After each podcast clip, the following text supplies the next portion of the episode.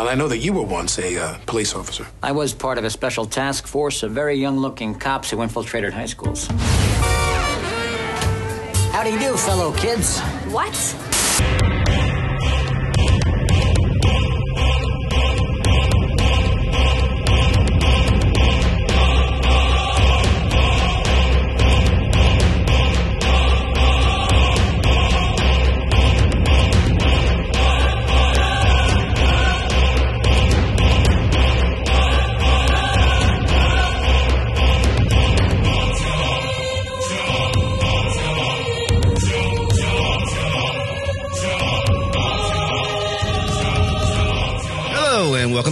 Popcast, the weekly pseudo-academic pop culture analysis roundtable with drinking and swearing. My name is Christopher Maverick, but you can call me Mav, and I am once again here with my co-host Wayne Wise. How's it going, Wayne? I'm good. How are you? Um, it's uh, I'm, Yeah, I'm hot good. today. Good in the relative sense. I mean, Yeah. we've, we've redefined that term in the last five months or so. Yeah, we just, you know, as we said on previous shows, we- we're we're in the after times. You know, the world's very different than it used to be. Uh, it's very hot. It was very cold and rainy the last couple of days because you know hurricane or something. Because on top of pandemics and racial violence and protests and an idiot for a president, we had to have a hurricane. So, Yeah. um, let's see. Well, just me and you today because Hannah and Katya are both busy, and though alive, not not swept away in a hurricane, it it, it hit more where Hannah lives, but she's fine. Yeah. So, um, so since they're not here, uh, time to do a Riverdale show, right? Yeah, pretty much. Pretty much. Riverdale, the best show on television. Absolutely. With Absolutely, without a doubt, every one of us agrees. no one, no, one- no one contradicting that. Well, it is sort of a Riverdale show, though. Kinda. Uh, kind of a little bit and this is this has to do Thematically. yeah yeah it's not just riverdale so if you're if you're not a riverdale fan don't tune out because we got Right, right. we got something going on this has to do with something that on our one of our very first shows you made a joke that I thought we're doing a show on that one day, which is you talked about watching Welcome Back Kotter as a kid. And here we are two years later. yeah. yeah, you talked about watching Welcome Back Kotter, and you said you were of the same age they were. Yeah, I, I'm I'm the old guy in the podcast, but yeah, the, the year that premiered, they were supposed to be freshmen, and if I'm not mistaken, that was the year I was a freshman in high school. in high school, And yet, and it was obvious to me that they were all like 35. yes. and they were, I looked it up. They're actually a little bit younger, but, Yeah, they're- yeah. but they look real old. And compared to myself and my classmates at that time, absolutely. Mhm. So you're supposed to be 14 and you've got 27 year olds playing 14 year olds and it doesn't look right.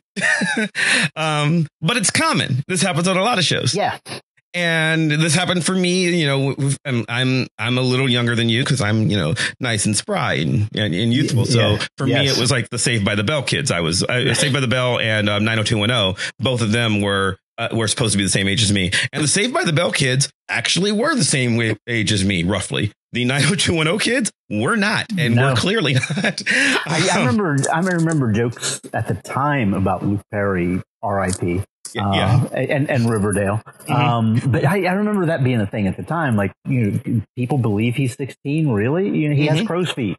Uh, well, so we want to talk about the phenomenon of casting older people on shows to play younger people, particularly on shows, well, less so with Welcome Back Kotter, definitely more so with Riverdale and 90210 and a lot of shows like that, where they're heavily mm, sexual dramas. You know, there's a lot of mhm. there, there's a lot of hooking up on these shows and I, I started realizing you know it seems it seems to me like maybe one of the things that you get away with when you cast a 20 year old a 25 year old a 30 year old to play 15 is it's a little less creepy when you have the sex scene Yeah, yeah, there, there's a lot of sex between 15 year old sophomores on Riverdale. yes so to talk about this we had to get to we had to get a panel of experts as always so i want to welcome several people to the show we got three guests today it's a lot especially since we're missing our other two It hosts t- t- takes a lot to replace Hannah, Hannah and, and Katya. Yeah, absolutely. So first, I want to welcome Carolyn Salvi. Hey, Carolyn. Hi, nice to meet you all.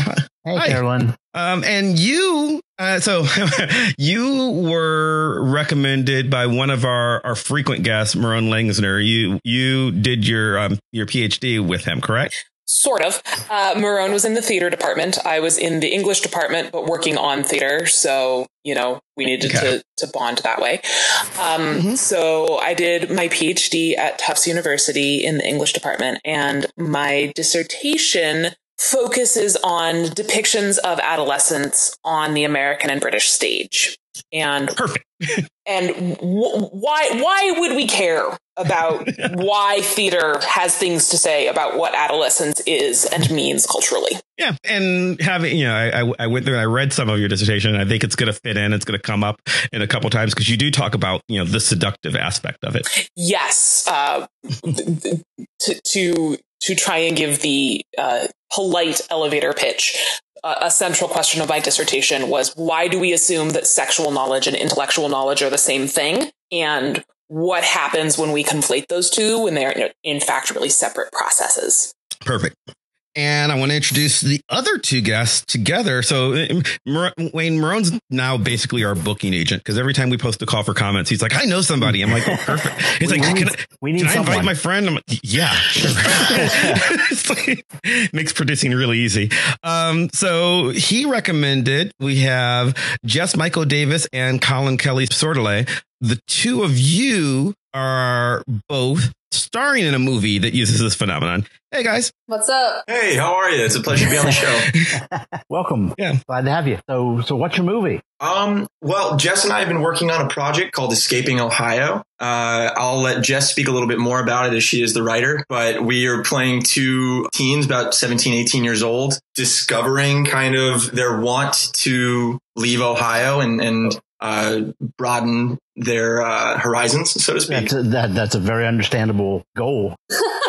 Please tell me before we go any farther that neither of you were freshmen the year Welcome Back Kotter premiered.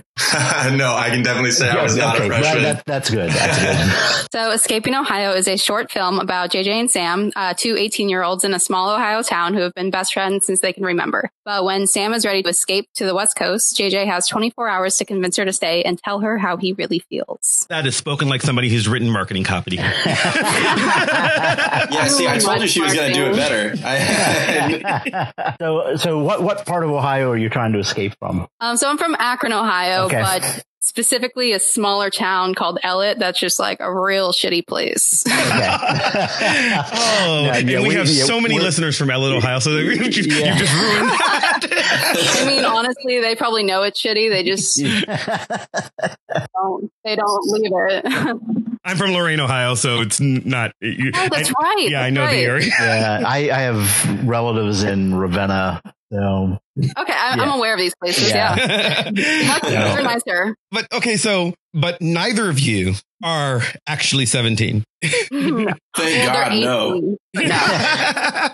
God, I'm really happy I'm not 17 anymore. But yeah, uh, nope, not 20s. Okay. early, early mid 20s. So aside from the fact that you wrote the movie in in Jess's case, why did you cast yourself? Uh, um, well, I just felt like the characters were very similar to us. Um, me and Colin actually met just right right before writing this. Um, mm-hmm. so I already wrote him with him in mind. Okay. Um, but I wrote it based on like who he is as a person and other characters I've seen him play. Um, and I just, I don't know, I could see him playing that age and I could see myself playing that age. And just the relationship between the two characters was something that felt authentic to ourselves. Mm-hmm. Yeah, I would say like when we first started, uh, you know, talking and, and, and especially discussing escaping Ohio, I think there was just kind of a, a very natural uh, banter between the two of us, and it, it felt like that would very, uh, very much be appreciated in the film. And I think I think that uh, with Jess writing us in mind, it made it so much easier to have new ideas and uh, be able to, you know, apply that. Makes sense. So, well, we'll start from that direction, though. Does it seem weird, uh, Colin? Because you said, "Oh God, no, neither you're seventeen." does it does it seem weird being a seventeen year old? So, because here's what I'm wondering: like Wayne, you talked about it. It seemed weird to you being 14 and watching these 20 something year olds pretend they were you. Mm-hmm. But they, like, I mean, and they, they were mostly really obviously older. I mean, you know, some people Right. can can pass better than others. Like the actress who plays Josie on on Riverdale. Um, is 30 when, yeah, when, she- when they started. she- yeah, She's like 33 now. but she looks like she's 15. You know, I mean, like she Mm-hmm. she can get away with it more than most of the people on that cast, and she's who are actually younger the- yeah, who are younger yeah, than she's her. actually one of the older people there. Yeah, so you know, there are people who can do it and pull it off and, and make a, a career out of out of that sort of thing. Um, I, yeah, I, I guess it depends on who's doing it, on whether or not it pulls me out of it. Like with Riverdale, I get the reasons behind it. And the show is just, you know, since it's the best show on TV, it doesn't matter. Um, but, uh, uh, Objectively. objectively, yes. everybody Uh, knows so- that, yes. Yeah, see. Um, but I, but I, you know, it, it, I would probably depend on the the types of characters. Like there was uh, a Netflix show I watched. Mav, you and I have talked about this coming of age show called Sex Education that has Yes, Gillian absolutely. Anderson in it. Mhm. And you know, most of the actors in it, it- it's a high school. Most of them look and feel like actual high school kids to me. There's one or two who are probably older, but also the types of characters they play, it, it's okay. And I think if I saw any of the cast of Riverdale on that show, it would completely pull me out of the reality of it, comparing them to the other actors and actresses on that show.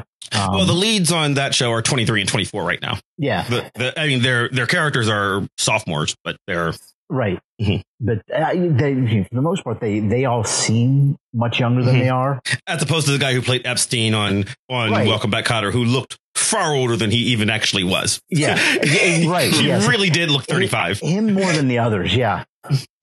Um, So, so- well, so, so Jess, um, then, I mean, you, you're casting yourself. Do you, Yeah. so, I mean, uh, I'll put pictures in, I'll put pictures in the, um, in the, in the, in, in the show notes, but absolutely. Well, Do I get approval? if you want, I I would have I would have just used some used one of your headshots, but sure. I mean, do do you guys feel like you like you look twenty something or uh, something teen? I think that we look like the actors who play the teens on the certain shows.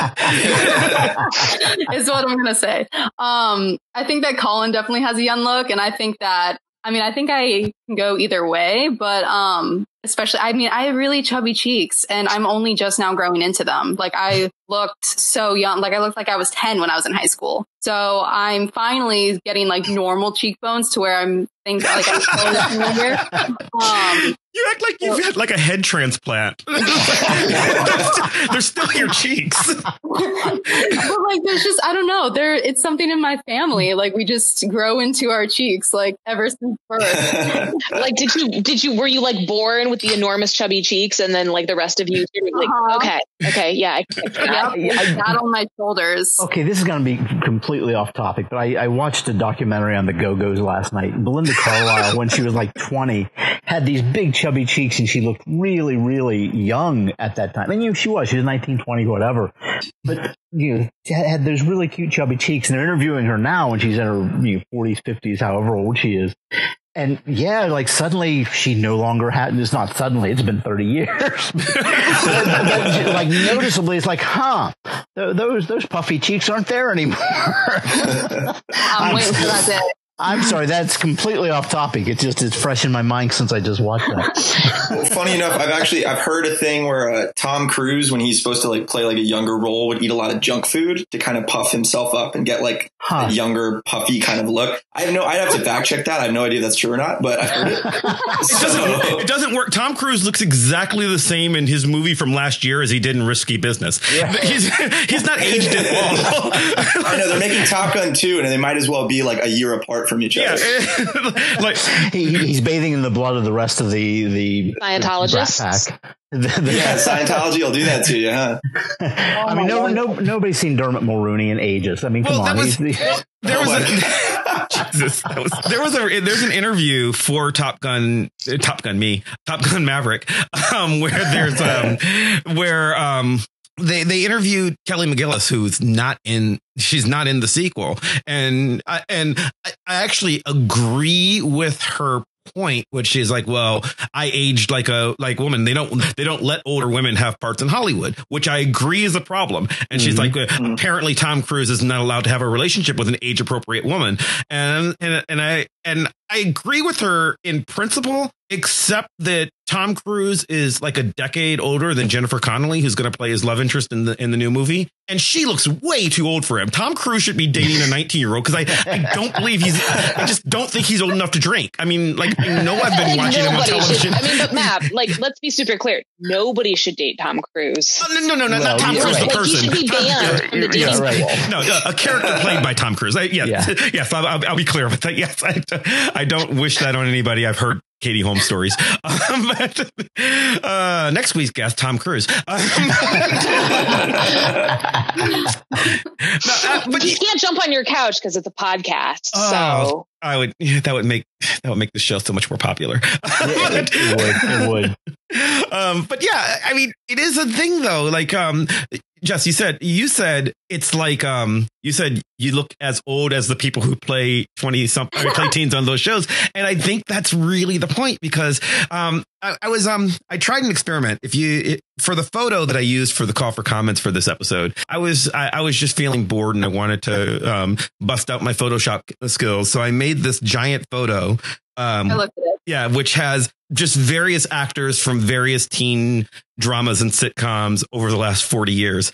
And I was talking with my mother, um, who's obviously, you know, an, an older woman. And I asked her, you know, how many of the shows she'd seen. And she, you know, she'd seen a couple of them um, from, you know, from decades ago. She hasn't watched one recently because unlike, you know, unlike the 14 year old girls that Wayne and I are, um, she doesn't watch, she doesn't watch teen I, dramas. I, I'm not a 14 year old girl in real life, but I play one on this Oh, this yeah.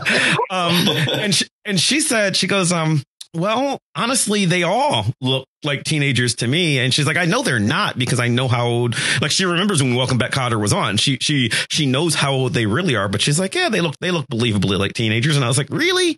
And she's, and she pointed out that, you know, as a woman in her sixties, she, you know, just anybody that much younger than her looks really young. So I did like kind of an experiment. I called my niece who's 14 and I said, um, I just want you to go through these people and tell me which ones are really teenagers. And she's like, I don't know who any of these people are. And then she's like, No, I know those kids. I, I she knew the kids from Stranger Things, and she's and and and my 14 year old niece got most of them right. A friend of mine has a 13 year old son. He got a, he missed a few more than my niece did, but he got most of them right.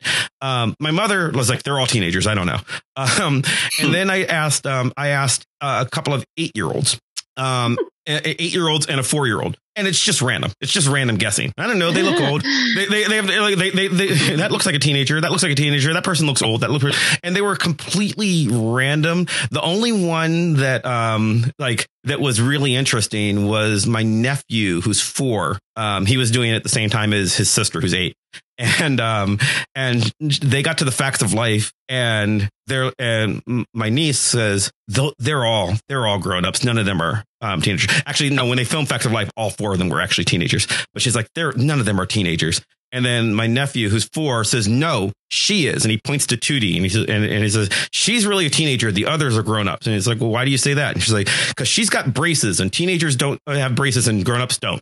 and, and that's how, that's how he could tell. He could, Kim Fields had real braces at the time. And, and to him, that meant teenager. But other than that, they were just randomly guessing. Oh, and then every kid four year old, that is unassailable logic. Yeah, and and and and and his mom, uh, my sister in law, was there. I could hear her in the background because we were on Facetime, and she says, um, she says, "Well, some grown ups have braces." And he turns around and says, "No, braces are for teenagers." I'm like, "Okay, that, was that's his logic." And I was like, "And and you know, to be fair, he's right. She was like 16 in that picture, so Well, I, so I guess I guess one of the questions then is when you you talking about actors, at what age is it possible to do that? Because I mean, the Stranger Stranger Things kids, like they need to be 12, 13 and obviously 12, 13 years old. Mhm. But you know, two years later, three years later, you can have someone who's in their twenties playing a 15 or 16 year old. Like you, what, what level of puberty is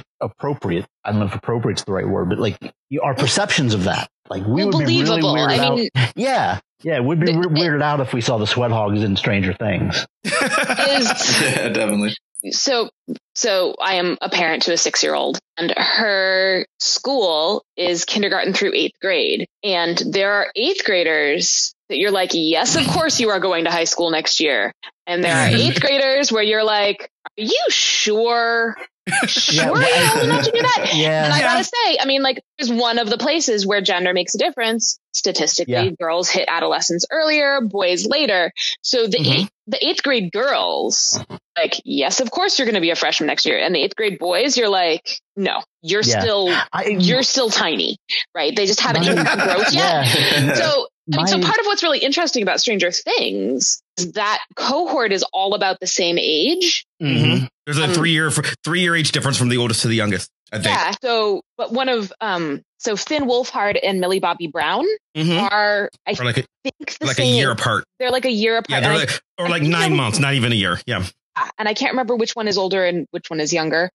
I Um, think Finn's slightly older, but I'm not sure. I looked it up before and I don't remember. okay. I want to say uh, I want to say Finn's a few months older, but you know they're roughly the same age. one of my students did a, a presentation on this in one of my pop culture classes. It's really interesting to watch not just how the the show, the franchise treats them, but how the fan base treats them Mm-hmm. and how they and their agents are marketing them. So Mhm. that Finn Wolfhard is just like this kid and Millie Bobby Brown has immediately started entering into this sort of sexualized Mm-hmm. uh, fame and fashion and makeup space. She's got a beauty product line. Yeah. Mhm. Yeah. And um, Where Finn is playing the same character in every movie he's in. Yes. yes, and, and of course we have to recognize that the market and what we want out of female stars is pushing Millie Bobby Brown into that in a way that it's Mhm. not for Finn Wolfhard. But she also gets a lot of pushback where people are like, "Oh, she's way too young to be doing this." I mean, it reminds me a lot of the the infamous Miley Cyrus. Annie Leibovitz Vanity Fair photo shoot as Miley. The one where she's making out with her dad. Yeah. No, it's part of the shoot. Yeah, it's Billy's in a couple of them, and it's and it's creepy. Yeah.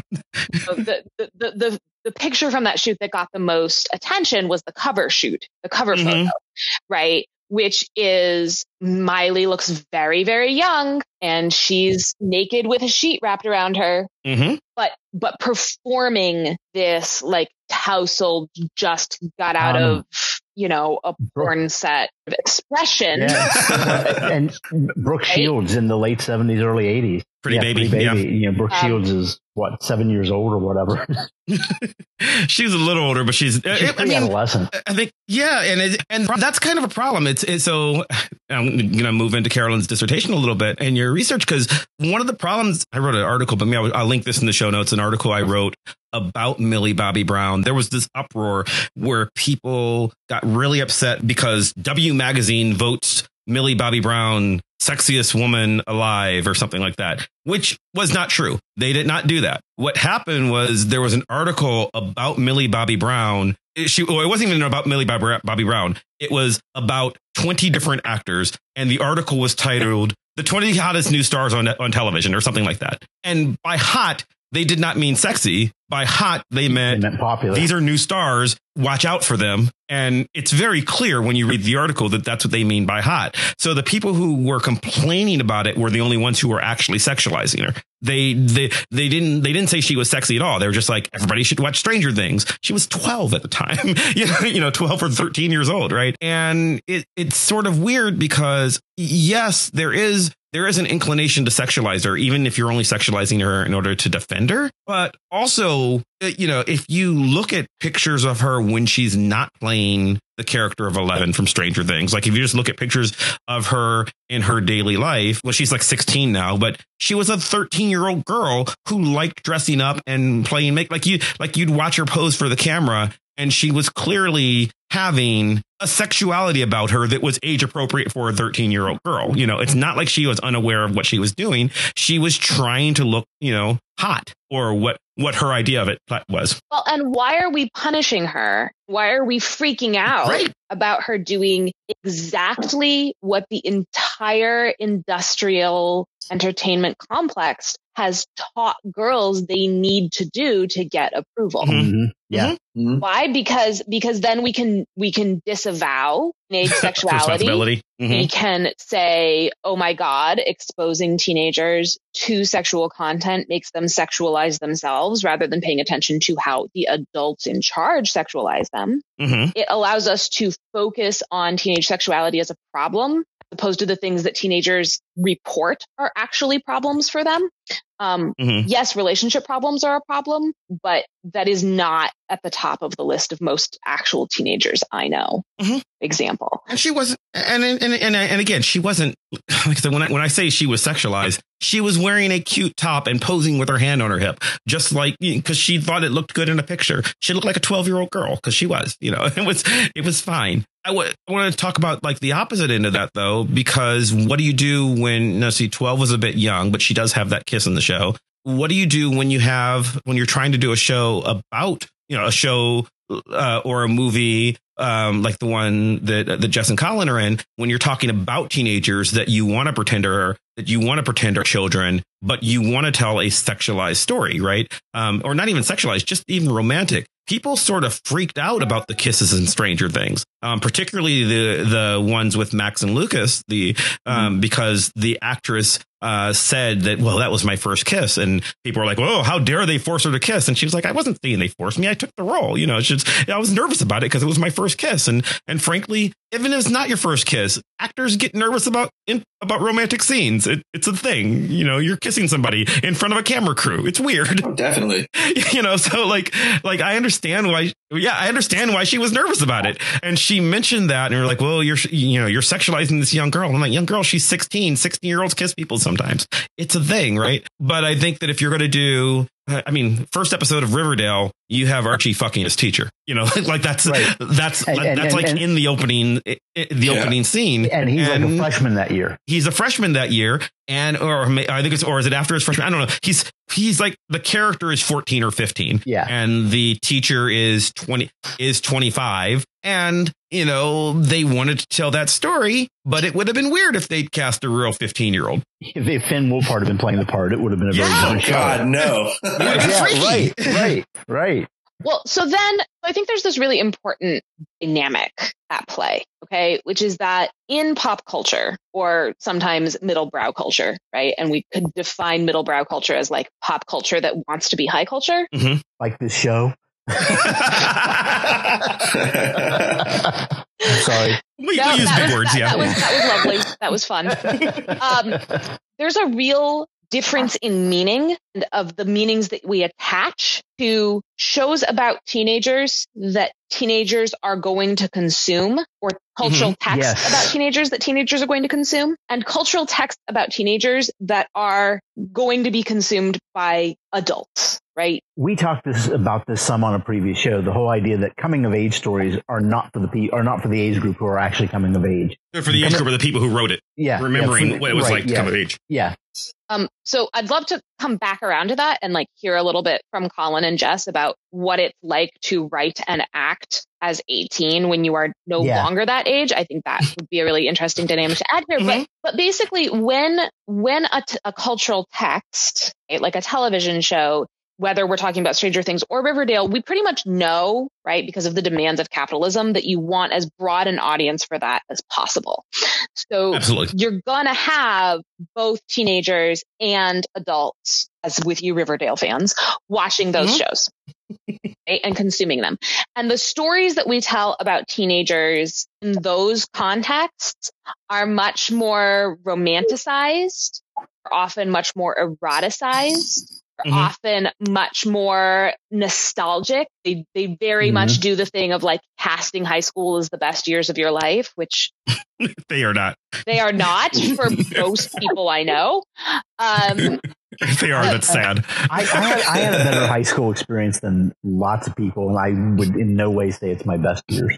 yeah. Um, I think it's really hard to actually have your best years when you have that little, you still have that little autonomy for your Yeah. life. But I had rock hard abs, and and no, I didn't. Um, was, yeah. I did. I was dancing 30 hours a week training as a ballerina, but still, like, I yeah. actually, yeah, well, you know, you're actually, you say that. I was like, well, actually, wait, no, I was playing soccer and track at that point and basketball not just for fun yeah i actually probably did look pretty good but i don't have that anymore um, my life was not like riverdale is what i'm saying i would, yeah. I, would have loved it if it were you would be a much more screwed up adult right um, I don't know. That would be hard. I'm, I'm a, we pretty did not have a single person murdered during prom. So not even Fine. one. not, no, not even one. good sign Oh man. Yeah. Um, but the stories that adults tell each other Mhm. about teenagers are much more fraught, much more likely to be stories in which the teenager is a symbol of fear Mhm. around whom cultural anxieties coalesce rather than the sort of like titillating, oh, aren't they hot and sexy that you get in like Riverdale, which is also interesting when we think about if you did have sex in high school, it probably wasn't the best sex you ever had in your life. I certainly hope people's sexual experiences don't peak in high school.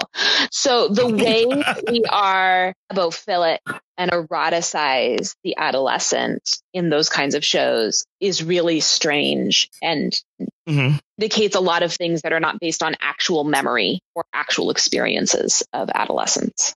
Well, that goes back. I mean, Jess and Colin again. I mean, that, that's your movie, right? So, I mean, I guess not that it's. I mean, you're not writing porn, but still, I mean, you're writing a No. you're writing a romance essentially, right? Like from the yeah, tag. I mean it's it's a adventure rom com, Mhm. um, but it's not. It's, it's sweet, you know. Like the most you're gonna see is maybe a kiss, um, but it's nothing like I don't know. I have to admit that I haven't really seen Riverdale, um, you're missing out. It's the best show on television. so I've heard. I've I've heard. heard. Or you can watch Uh, Sabrina if you just want like the campy gothic to retreat to from the horror of the real world.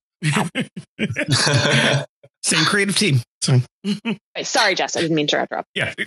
no, no. Um, yeah, going into the like writing about, you know, 18 year olds when I'm not 18. I mean, I definitely think that I have more of a perspective then. Like I was, you know, I wasn't in touch with my emotions. I wasn't, um, I didn't really know myself as well when I was 18 years old. I was still figuring shit out. Um, so I think it's easier to kind of look back and make sense of it now. Mhm. Um, not that I'm, I mean, I'm still figuring that shit out, but, uh, It doesn't stop. Trust me. Yeah, it doesn't. Yeah, it does, that, that's Very ongoing. no. Um, yeah, our uh, we are putting a twist of our own on the movie where you know high school was definitely not the peak, at least for the girl. She has a more worldly view and you know once has dreams and doesn't want to you know have the best years of her life be in the past and just settle. She wants to continue to grow and you know explore the world.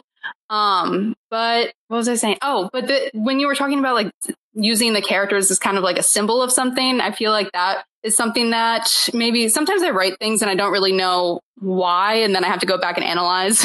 like it just kind of comes out as vomit from whatever I'm feeling. That's And that's the creative. get that, That's and the I'm like, that's oh, that's, that's the yeah. What's the deep deeper meaning in that? yep. That that's the creative process. Yeah, it's interesting.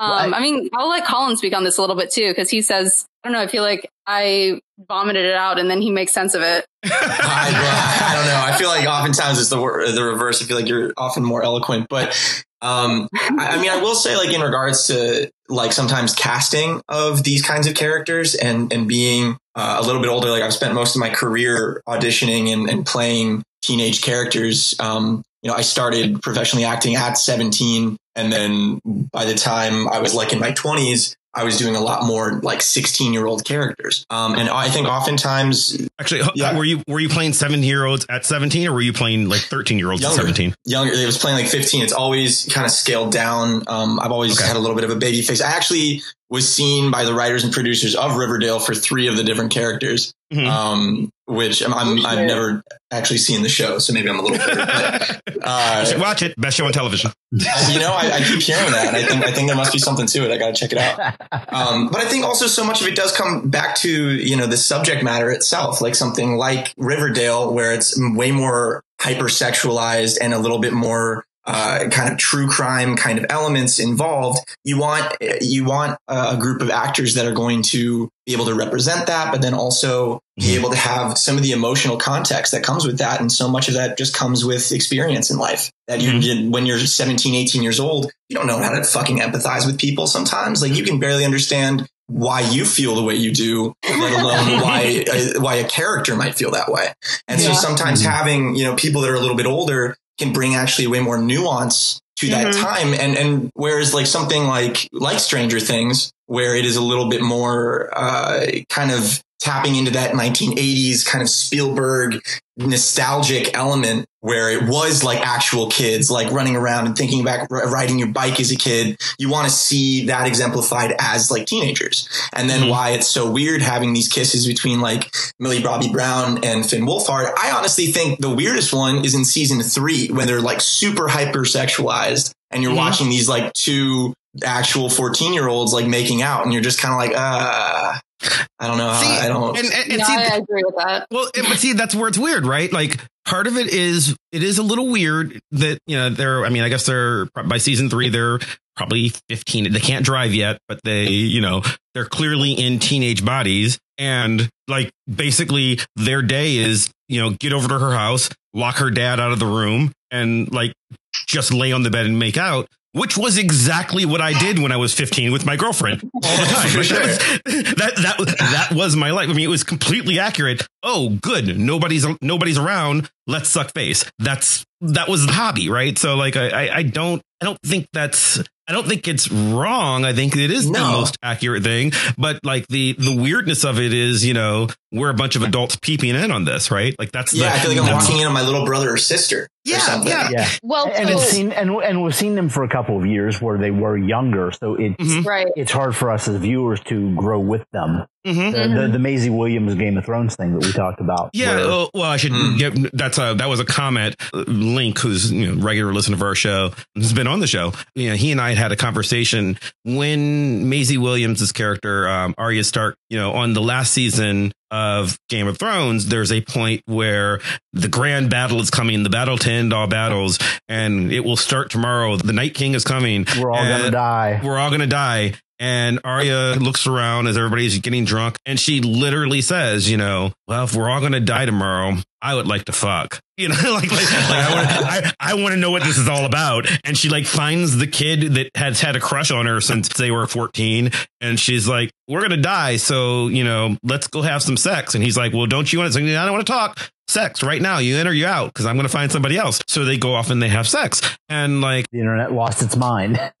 yeah. And a lot, the internet was just like, oh, this is horrible. You know, we're watching this person. And I'm like, the character's like 21. The actress is like 23 she's allowed. It's not weird. Yeah. And, and, and then people were like, well, yeah, but it's like watching my little sister and, you know, I've been watching her grow up. And I'm like, and I was like, you've watched her kill 247 people. and,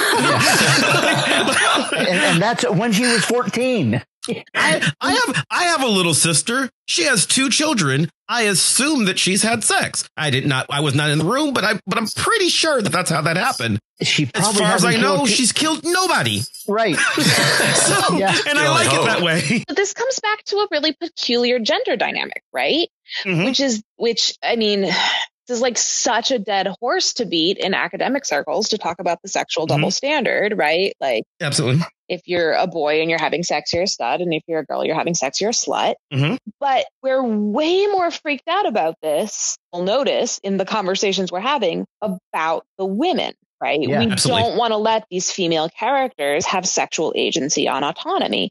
And, mm-hmm. you know, in Game of Thrones, it's so interesting because Arya's character arc is one of like continuously claiming autonomy, right? Mm-hmm. mm-hmm. Whereas Sansa's character arc is of having to claw it back after being sold off by the patriarchy in the most horrific mm-hmm. ways multiple times. Mm-hmm. Over and over again. Over yeah, and over, over again. again. Yeah. Right? Mm-hmm. Have lots of things to say about George R. R. Martin Martin and the particular politics of Westeros. I will save that for another time if you guys want me back. Back. But I be there. um, I'm sure we can get Hannah to revisit a Yeah, show I'm- on Game I'm of Thrones. sure we can. This- this will- that will not be hard. Yes, we've done a recap of just one the last season, but I'm sure we can get her to do a. Hey, let's talk Game of Thrones and why it's all fucked up. She'll happily. great. Uh, let me know. Anyway, um, back back to these actors, right? Like Mhm. when we're watching sex scenes on screen, right? that is what we call again big academic word scopophilia, right? Pleasure in look, Scopophilia. pleasure in looking, Mhm. right? And there's an erotic charge to that. It, but even though we do eroticize children and adolescents, we don't like to admit that we do. Oh no, yeah. we pretend we don't, Pretend that we don't. And if you want and we perform outrage when it happens. if you want the academic speak on this, go read James Kincaid. But Mhm. um, basically, like if we're watching these actual teenage bodies doing this, we can't get the same scopophilic pleasure, even if it's realistic. I- what I agree. we did as teenagers hmm can't get the same scopophilic pleasure because we know that we are supposed to keep sexuality away from childish bodies, regardless of what those childish bodies or teenage bodies feel about their own sexuality. Mhm. Right? We are allowed, we are encouraged in the Riverdale cast, Mhm. right? In the Buffy the Vampire Slayer cast, in 90210. 90210, right? Mhm. Which, and of course, this is all also deeply tied into a narrative about race and class that we also often don't look at. Mhm. Because I mean, they're all yeah, because they're, it, all of, it is rare to have a sexy teenager show about poor kids. I can't Yeah. think of one. Yeah. And, There's and like, um well Riverdale so Riverdale is weird in that one of the major subplots is there's the wrong side of the track kids and the and there's the south side kids and then there's the Riverdale kids. So half the kids are poor, but there are very rich kids on Riverdale. yeah. So I have it's, not watched so there- enough of the yeah, show to yeah, have gotten to that. Yeah, but there are yeah, it's weird, they, but it's they play rare. up some of that class stuff, but it, it, Yeah. yeah, it, it's it's certainly not a focus. No, not at all. Most of them are and you spend most of the time in the rich part of town, Right. but by far. So here's a historical context that I want to give us for a moment. Okay. Mhm. The term adolescent wasn't coined until the beginning of the 20th century. Yes. hmm A guy named G. Stanley Hall, who actually did most of his work on geriatrics, but he was interested in Mhm. aging. He was the one who term who coined the term adolescent, and he wanted to use it to describe this in between space developmentally, psychologically between childhood and adulthood. hmm Okay? And teenager doesn't come about until the, until even later. Teenagers like in 1940, 1941. 1940. Yes. And it was specifically, here's the important thing. It was specifically an advertising term. Yes. yeah. And it was referring to teenagers, referring 1941, the year after Archie premiered in comics, by the way. Yes. So yeah, yeah, it wasn't. They well, they didn't exist. It all but comes yeah, teenagers did not exist. Yeah. Well, it, Yeah, yeah, it actually and- comes and- out. Yeah. and- and yeah, we've we've talked about that in connection with the comics. That Archie is one of the things that define the term teenager. So teenager a was a marketing term Mhm. by marketing agencies to describe a demographic of kids who were still in school, who were putting off adulthood, who were not in the workforce, who had spending money. Mhm. And who were those kids in 1941? They sure as hell weren't black and brown. Nope. Yeah. They were rich kids who had cars. They were Yep. rich kids who had cars. They were the Bobby Soxers. Mm-hmm. Bobby Sockers. Soxers. I can't figure out how to Yeah, I'm not sure how to pluralize that. Yeah. I've never actually thought Anyway, about that. Yeah. but we continue to hold we we conflate the adolescent and the capitalist teenager Mhm. versions like we use those words interchangeably Mhm. now but they have really different etymological histories hmm and we continue to hold that space you can see this really really clearly for example in the juvenile justice system or the murder of Tamir Mhm. Rice we hold that space sacred for white kids and not for Mhm. black and brown kids and you might have the Josie right on Riverdale but she's still the token character. Yeah. Yeah, and, And- they and and- they've dealt with it. I mean, it, it- they've gotten Yeah. better about it. it. It is a problem, though. It's a problem that you sort of. I mean, a show like Riverdale, as campy as it is, they're really, really trying to deal with issues of diversity. Like Yeah. they're they've but but like they can only do it through tokenization. So you've got here are the gay kids, here are the black kids, here are the poor Mhm. kids, and and there and there's a lot of that to where it seems it's almost artificial to the expect to the extent that they're trying because we're gonna we're gonna do an episode about how hard it is to be black.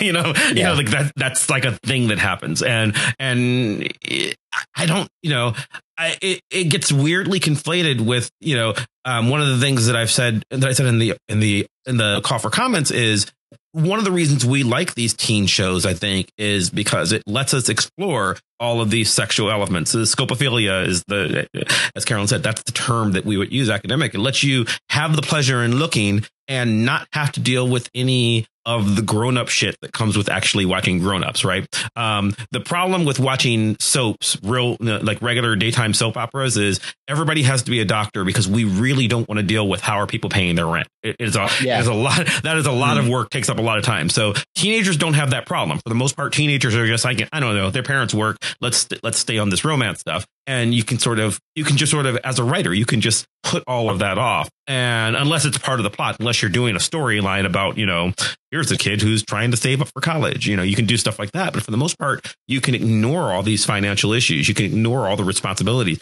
Oh we haven't dealt with them going to work in several days. We don't have to worry about um you know health insurance or any of these things. You can just know all that. But then there's also the problem of of ephebophobia. We are so afraid of teenage sexuality because we decided the teenagers were children. You know, you know, in their like you said, their adolescence is an in between space, right? We want to treat them like adults, except for when it becomes uncomfortable for us. Right. So there's this real difference in our the way we talk about teenagers when we talk about teenagers as being imperiled in which case we want to infantilize them. We want to mm-hmm. make them more cute in need of protection, etc. This come this ties very much back into concern about sexuality, keeping sexuality away from them, keeping them innocent, right? Um, or like, oh, worrying about the effects of neighborhood violence on them, for example, versus seeing the teenager as dangerous, as a peril, as a threat to society right? And there's this really noticeable split in public discourse. There's like no in between for teenagers. They are imperiled or they are the peril. Yes. And, hmm. and there's seduction of the innocent. Yeah, and there's mm-hmm. there's like no no recognition of both things. And and um and and we see in these cultural texts that are consumed by teen, teens and adults, which is most of TV, right? You see a lot more of the teens imperiled, right? Where we have this mm. uneven push pull with the sexuality. In these texts that are like much more directed to adults, you see a lot more of the teenager as peril, where like the history of that in pop culture sort of starts with James Dean and Rebel Without a Cause. Mm-hmm. And then you can sort of seeing it come up to the present moment with um, We Need to Talk About Kevin, right? Which is the Tilda mm-hmm. Swinton. Um, I'm blanking on the name of the really brilliant actor who plays her psychopathic son. Um, but that's like all about this fear that like the teenager is going to screw up everything. Mm-hmm. We are afraid of teenagers. Uh, we are afraid of teenagers killing us. Basically, we're afraid of their sexuality, but teenagers are essentially stronger and faster and younger than us. So, so like they could take out the adults and that's, that is a real fear. They're not, you know, we, oh, well, they're not as well developed, which is true, but there, but there's a, there is also a, a fear of just how do you stop them? That's what, that's what without, without a cause is, right? If the teenager decides that he doesn't want to listen, what are you going to do about it? Nothing. You know, you, you, you, you just you you just fear. well, so so the other side of that coin, right, is this thing that you were saying about like, oh, it's really easy to write these fun dramas and soaps about teens because we don't have to worry about them having real responsibility, mm-hmm. right? We don't have to tell the story of how do they pay their rent. Mm-hmm. Flip side of that, so we envy that as adults. We're like, God, don't you wish when you didn't have to pay the rent and then you actually think, as Colin said at the top, like, oh God, I'm so glad I'm not 17 or 18 anymore. That sucked. Yeah. Um, but the thing is, is that like teenagers aren't fully bought into the system yet. Mm-hmm. So they could decide to change it. Mm. They could change it in a way that fucks it up for the adults who are already invested in the system as it is. Those millennials. yeah. No, that, that is it. No, that that's part of what it is. Um, I, I wanted to before we run out of time, I want to touch on one other thing too, though. So we've talked about shows like our Stranger Things or or Full House, where we're casting real teenagers, Saved by the Bell, where we're casting real teen teenagers, and we've got the shows, you know, the more adult shows where you do your Riverdale, your 90210, your Buffy the Vampire Slayer, uh, Dawson's Creek, and I think there's some merit to or to to what Carolyn's saying but then I wonder, what do you do in a weird hybrid hybridization. So Josie, the actress who plays Josie, is older than the other actors. Uh, Gabrielle Carteris, played Andrea on 90210, is older than the other actors, and not, um, but not. It wasn't, you know, it, it wasn't that much of a split. The weird one is that 70s show where mm-hmm. all the characters were playing 15, 14, 15 years old and they were all actually 18 through 20 when it started, except Mila Kunis, who lied about her age to get the part and was actually 14 years old on the show. Because I think there's a weird thing when you look at like the Sweat Hogs and the Stranger Things kids and the Riverdale kids, their characters are all the same age, but you can tell that the kids from Stranger Things are actually younger than the adults who are playing kids on, on the other things. But what do you do in a situation where you have that 70s show where the character of Kelso and the character of Jackie are in a relationship and they're both supposed to be 15 and then you look at them and she's mm-hmm. clearly much younger than he is. Now in real life, they're you know they're they're six. He's six years older than she is, and they got married eventually in real life. But on the show, you had scenes where you know these characters who are supposed to be 14 15 years old are sneaking off to go have sex and once you're keenly aware that you know she is really 14 and he is really 20 there's some weirdness to that oh definitely it, it is, I mean, it's bizarre. It shouldn't I be. Never really noticed an age difference when watching it, though. Like knowing their age and now seeing it, like yes, that's weird because now we mm. think about like everything that goes into that. Um, the age difference, obviously, like what about the consent form? Like how did that process go? But when just watching it, I thought they looked the same age, and that's just my opinion. Um, mm-hmm. but I think it comes like what I mean, casting is key, like making sure that everyone looks around the same age or type. And mm-hmm. then when it comes to costumes, um, making sure that, you know, they're dressing the same or they have, for example, like Mila Kunis, like still having her maybe look a little bit old, older with her makeup or the way that she dresses. And she was definitely with her character, you know, dressing more scandalous, uh, scandalously. So mm-hmm. she would look older. Mm-hmm. Um, yeah, I, I didn't yeah. process that, that she was younger when that show was on. Really? Um, okay. Yeah. It, it, it, was obvious to me. I didn't know how much younger she was till later. I knew she was clearly. I knew she was clearly not. It was more that I thought he was older. Yeah, I, I would have guessed she was. Sense. I would have guessed she was the youngest member of the cast, but yes. I, I, don't. I didn't process that she was fourteen or whatever. Yeah, she was legit fourteen, and he was legit twenty. Which well, and, and and I have to bring this up. I mentioned this in one of the the comments that you know in a different film industry that has a lot more X's in it um, Traci Lords. Traci Lords, uh, mm-hmm. which you know she she was the hottest porn star of the early '80s, and then it was revealed that she was 16 when she started. Mm-hmm. Um, you know, she she lied about it, and nobody mm-hmm. checked. And she had a fake to, ID. She yeah, she she yeah. used Dave because because porn stars are using fake names anyway. So she used yeah. she used the driver's license of the sister of a friend of hers that she'd stolen as her real name, mm-hmm. and then used a fake name anyway and that was you know that was the closest anybody could do to you know what were they to do out. on and, the internet and, and, there, there, wasn't one pe- and people went to jail you know, mm-hmm. she, she, didn't uh, she went on and had a career and worked with johnny depp and you know um, so uh, but I just it, it's interesting I, I, don't even know why i bring this up other than just as a point of contrast of you know when you have teenagers working in actual pornography there are consequences mm-hmm. um, if you have them you know kissing someone older for that 70s show, okay. So I never watched, I don't think I've ever watched an, a single episode of that 70s show. I also think that here's a place where genre matters. Mm-hmm. I think mm-hmm. there are genres where those kinds of casting decisions are going to be more or less comfortable or uncomfortable for the viewer. And a sitcom we don't we don't take anything about a sitcom seriously, right? Like it's really mm-hmm. really hard to get people to engage in cultural analysis of sitcoms because the comedy, the laughter format mm-hmm. get in the way so much for people. Mm-hmm something's designed to be funny, it's hard to take seriously. Something's mm-hmm. designed to be funny, it's hard yeah. to take seriously, even if the subject matter is very serious, or even if we ought yeah. to be critiquing that subject matter. Yep. Right? You know, uh, Laura Mulvey famously said, "Pleasure destroys an, or analysis destroys pleasure," and particularly when we're going to a sitcom for that very particular kind of pleasure, there's a lot of like internal resistance analyzing it. Mm-hmm. So, so I think that's different than in something that's like edging on the horror genre, like Stranger Things, or something that's overtly drawing from the adult world of the soap opera, like Riverdale. Mm-hmm. Mm-hmm. Maybe that's why they do that, right? Like you, you. Comedy gives you an out of, haha, it's just a joke. we can Right. talk about because uh, because for all of what that 70s show was, I mean, the character of Jackie is very intentionally a slut. And I mean that in a good way. Like that's that's what she's there for. She is a hypersexually active 14 year old, which, you know, I think none of the none of the characters on Stranger Things are that. And I think Right. it would be harder to get away with.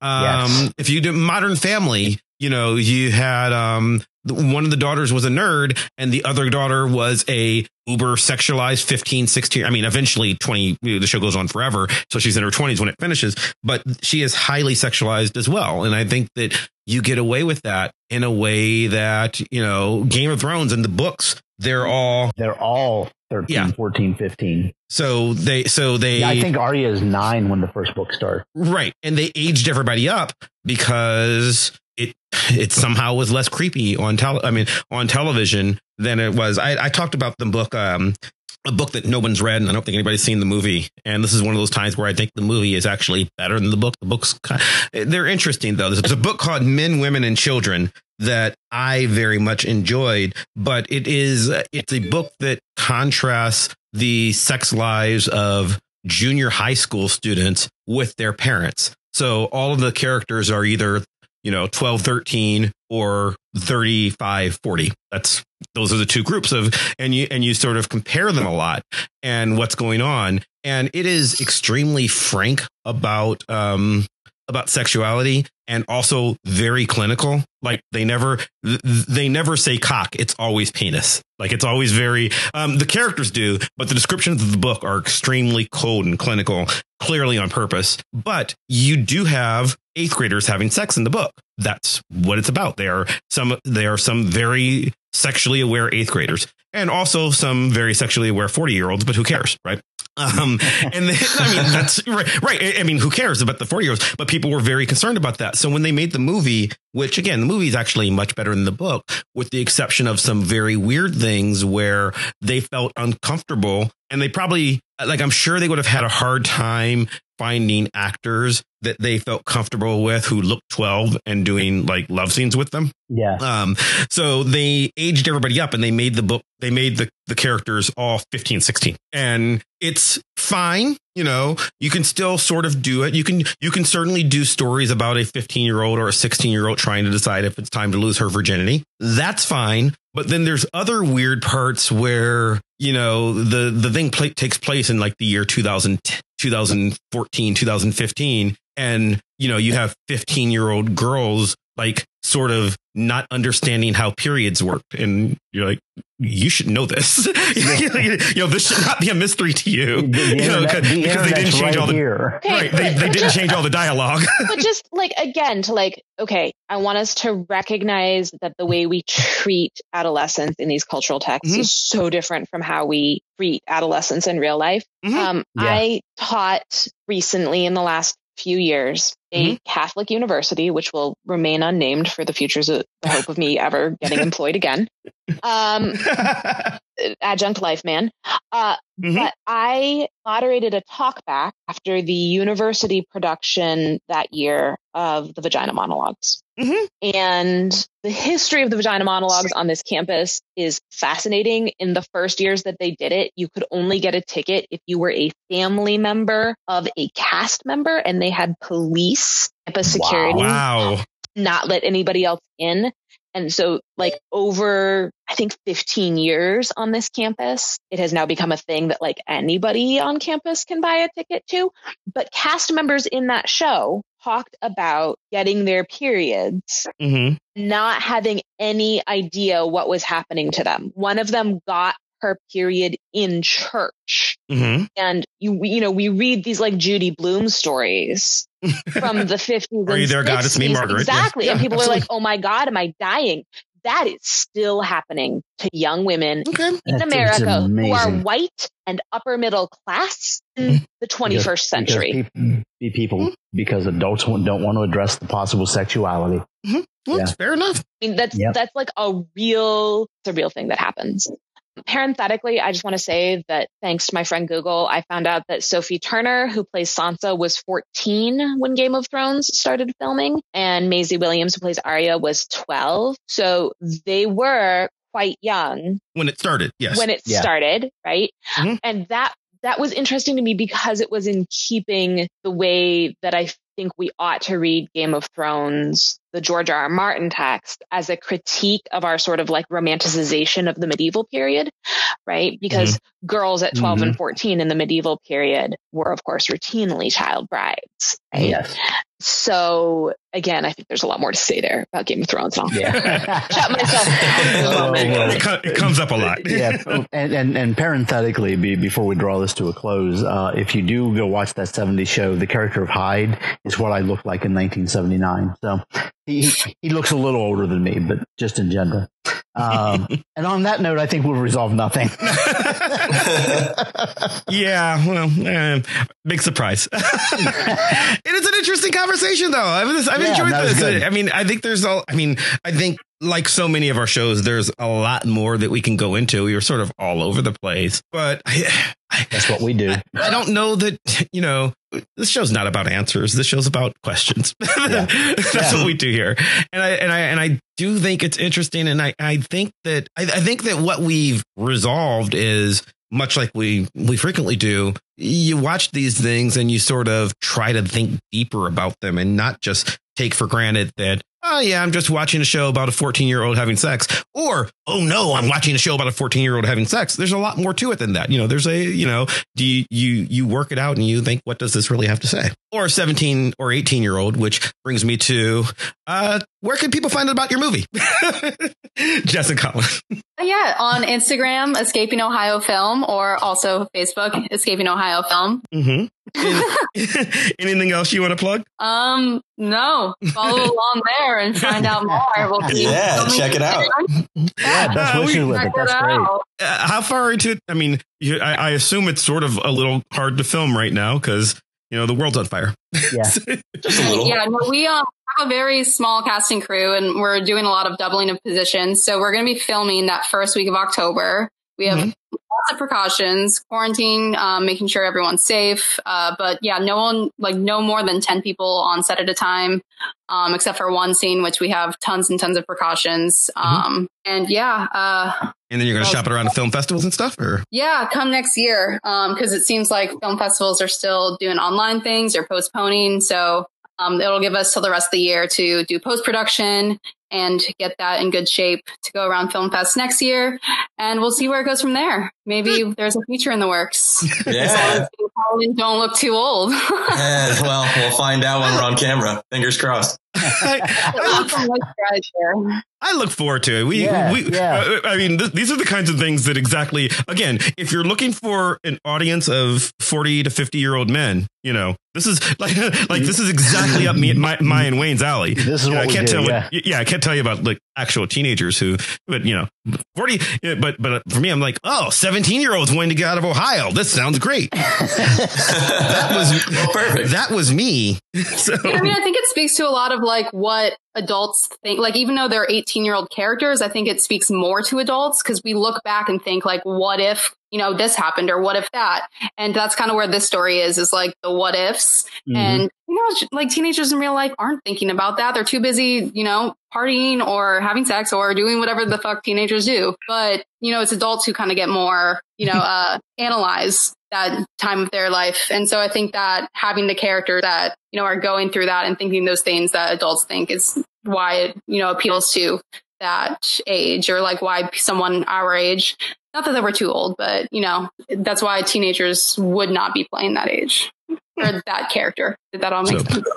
yeah, no, definitely. I mean, coming off of that, yeah, I think like teenagers spend way too much of their time focused on their futures, whereas then we get a little bit older and jaded, and we spend too much time thinking about our past and how we could have made different decisions. Yeah. That's where this, this, that's where this film sits is in between those two worlds. definitely interesting. Definitely looking forward to that film. Um, I hope you guys let us know when it's ready. Yes, please do. hmm Carolyn, Sure. where, where can people find out about your work? Uh, I have exactly one published article ever uh, in a book called Lost and Other Children in Contemporary Cinema. Um, Mhm. Mostly, I am living the adjunct life and teaching a lot of classes. I'm mostly at Suffolk University in the Boston area and uh, parenting a short person. And um, and uh, we got a pandemic puppy. So I'm, you know, I'm, I'm hard to find. Like, you don't get a lot of Google hits on me, uh, but uh, I do love it when people come and ask me questions about young adult books or teenagers in theater or science fiction and fantasy. So, you know, strike up a conversation. You- well, we, we do that sort of thing here all the time. So feel free to come back. All three of you, feel free to come back. This has been a great conversation. Yeah. Thank you, everyone. For sure. Thank you. Thank you so much for having us. Yeah, no, absolutely.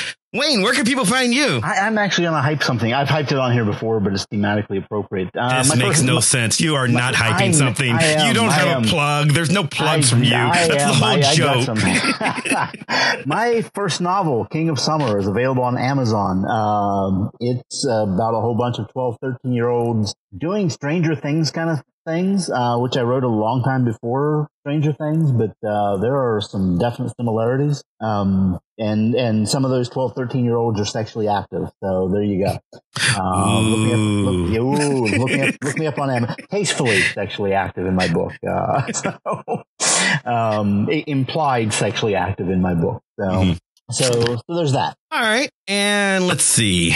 I guess I have to do mine. You can follow me on Twitter and Instagram and Facebook, all the places, always at Chris Maverick. You can follow my blog at www.chrismaverick.com. You can follow the show on all of social media, all of the places at Vox Popcast or the show's blog at www.voxpopcast.com, where we talk about what we're going to be talking about next week. I'm actually really looking forward to next week's show. So you go there, you see the call for comments and give us your thoughts so that we can include them in our research and in our conversations. If you enjoy the show, and we certainly hope you do, because otherwise, why have you been listening this long? Please subscribe to us on iTunes or Stitcher or Spotify or wherever else you get podcasts from. And do us a favor, leave us a five star review, especially on iTunes, Apple Podcasts. That helps other people find the show, especially if you not only leave us a five star review, but you leave us a five star review and write a review, write a little something. Something makes us feel happy and moves us up the iTunes ranking so that we can be more popular, so that we can tip out Jess and Colin's movie and help them become famous so that we can invite Carolyn back so that she can help us analyze it so that she can get a job and I can get a job and the world is happy and it's a better place. you know, and it probably helps you somehow, but you know, helps us.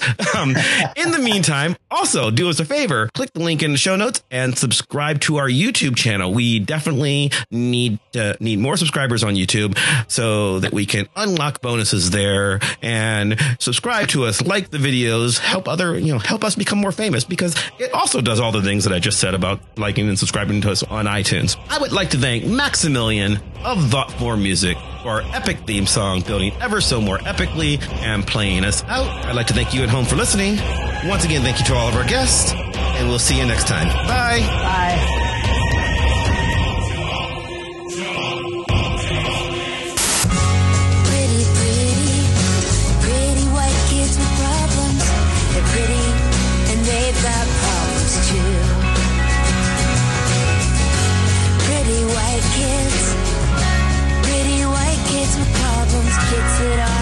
Prettier than